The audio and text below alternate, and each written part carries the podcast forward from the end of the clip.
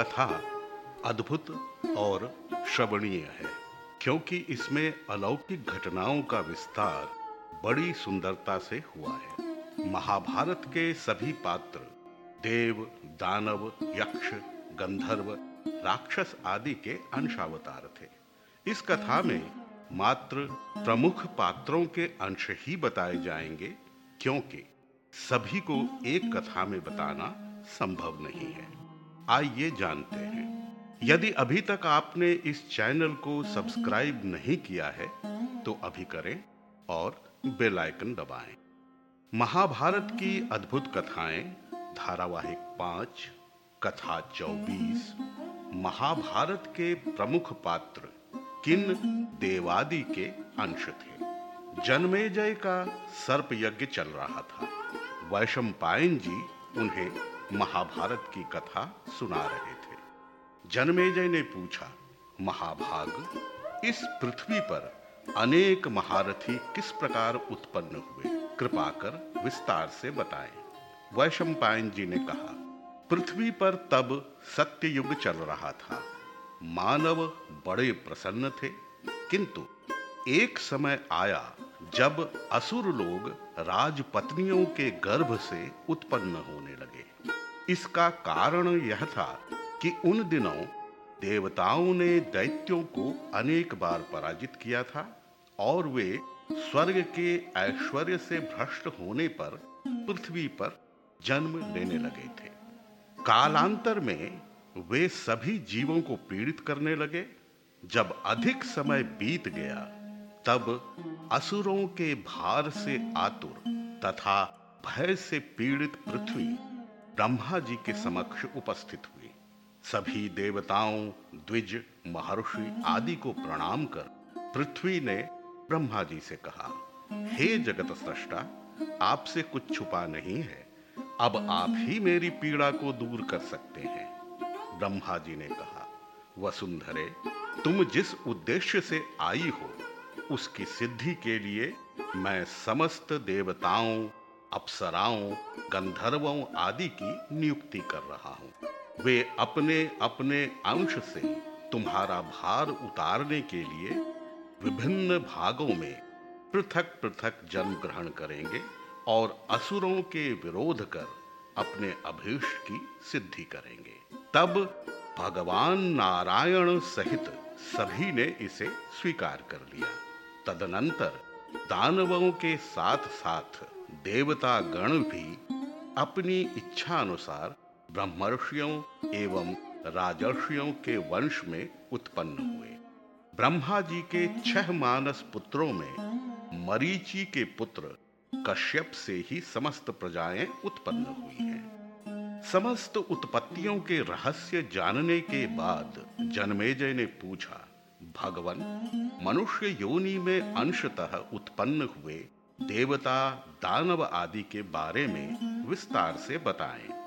वैशंपायन जी ने कहा, तो सुनो राजन, विप्रचित नाम से विख्यात दानव राजा जरासंध नाम से विख्यात हुआ।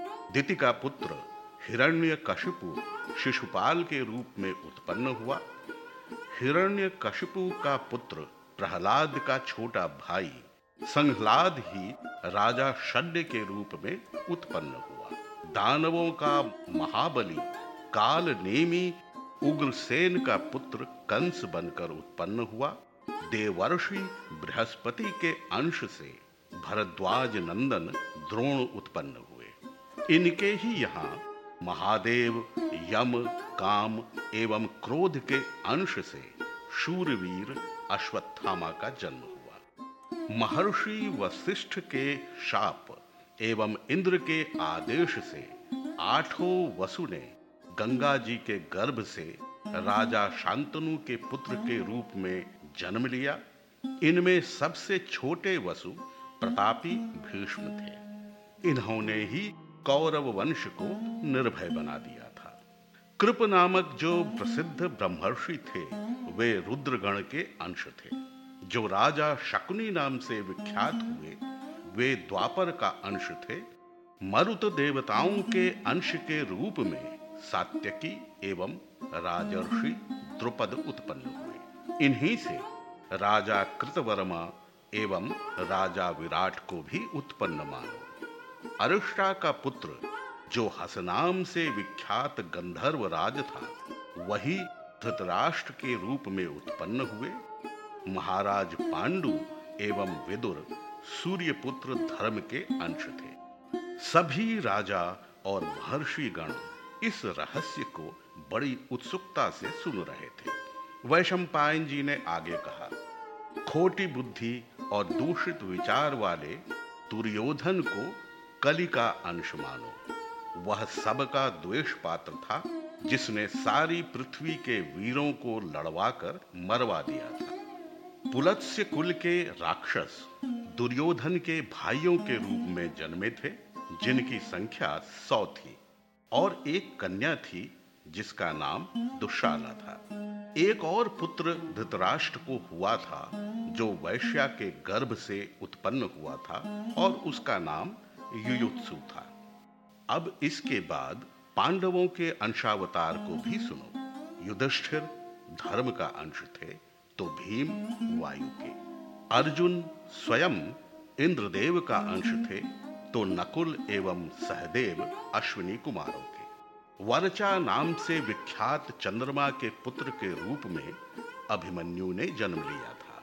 महारथी धृष्टद्युम्न अग्नि के अंश थे और शिखंडी राक्षस के, श्रेष्ठ धनुर्धारी कर्ण सूर्य के अंश थे जो कवचधारी उत्पन्न होने के कारण कर्ण कहलाए। वसुदेव नंदन श्री कृष्ण भगवान नारायण के अवतार ही थे।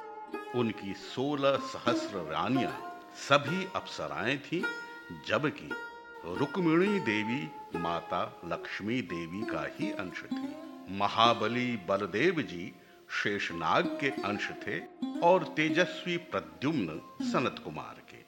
द्रौपदी शची का अंश थी और उसके पांच पुत्र विश्वे देवगण के। सिद्धि एवं धृति नामक देवियां ही पांचों पांडवों की दोनों माताएं कुंती एवं माद्री के रूप में उत्पन्न हुई थी। सुबल नरेश की पुत्री गांधारी मति देवी का ही अंश थी। इतना बताकर वैशंपायन जी ने इस प्रकार कहा, राजन, मैंने तुम्हें देवताओं, असुरों, गंधर्वों, अप्सराओं एवं राक्षसों के अंशावतार को बता दिया। इस अद्भुत जानकारी को पाकर सभी आश्चर्य मिश्रित प्रसन्नता में थे। मित्रों, कथा पर अपने विचार अवश्य प्रकट करें। आप सभी सुखी एवं सानंद रहें, यही प्रभु से प्रार्थना है।